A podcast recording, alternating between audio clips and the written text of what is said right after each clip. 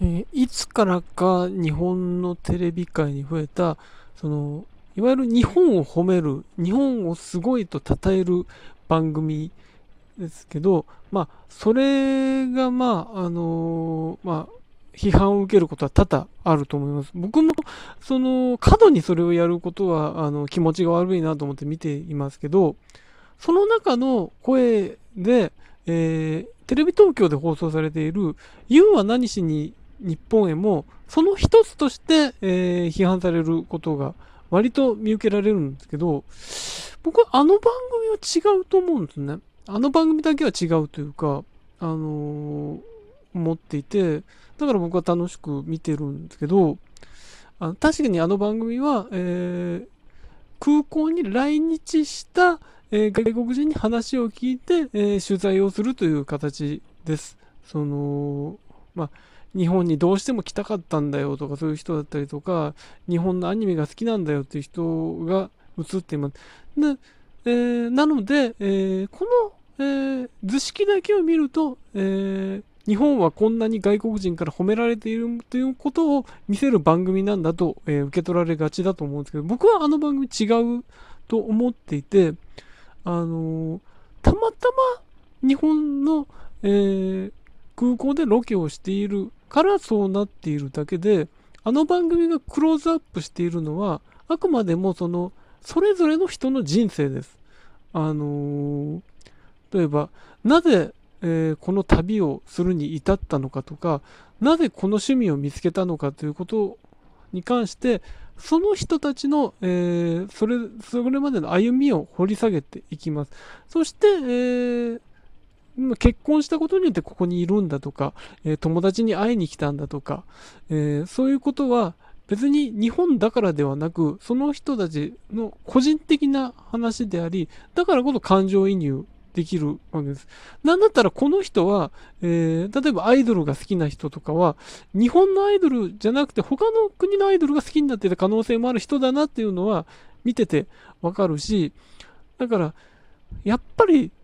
そうだよね。日本だからこそこの人は幸せになっているんだよねということでは僕ないと思うんです。あの多分あのパッケージ、あのフォーマットで、えー他の国で作ることも可能だと思うんです。要は何しに中国へだってできるし、要は何しにオーストラリアへだだってできると思うんです。あの他の日本霊産番組、日本すごいの番組って多分日本以外で置き換えて作れないと思うんですよ。あのでも U はできる。っていうことは、あのこれは日本のみで成立する番組ではないということを示していると思うんです。なので、その、例えば来、えー日本に住んでいる外国の人とかが見ても楽しめるし、えー例えば多分台湾とかでやってるのかな、あの番組。でも台湾とかでも楽しんでるっていうのは多分そういうことなんです。その、日本のみを褒めるいやらしさであれば外国の人には受け入れられないと思うんですね。あのなのでそこの線引きは、あの必要かなとは僕は思っています。えー、なんたら、要は何しに日本へっていうのは、あの外国人版の家ついていていいですかですから、まあ、家ついていていいですかの方が後発ですけど、まあ、形としてはそうですよね。あの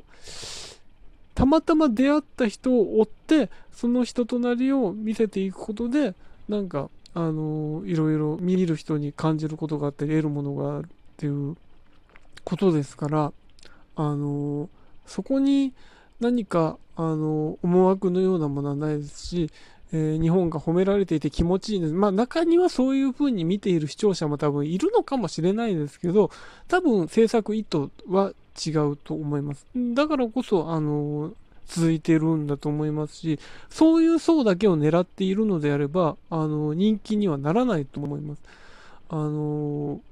そうですね、要は何しに日本へは、あの例えばあの日本国内でともすればあの偏見めいた形で取り上げられがちな、えーオタク文化にも寛容ですよね。その例えばそのアニメが好きな人にもなんかそのグッズを、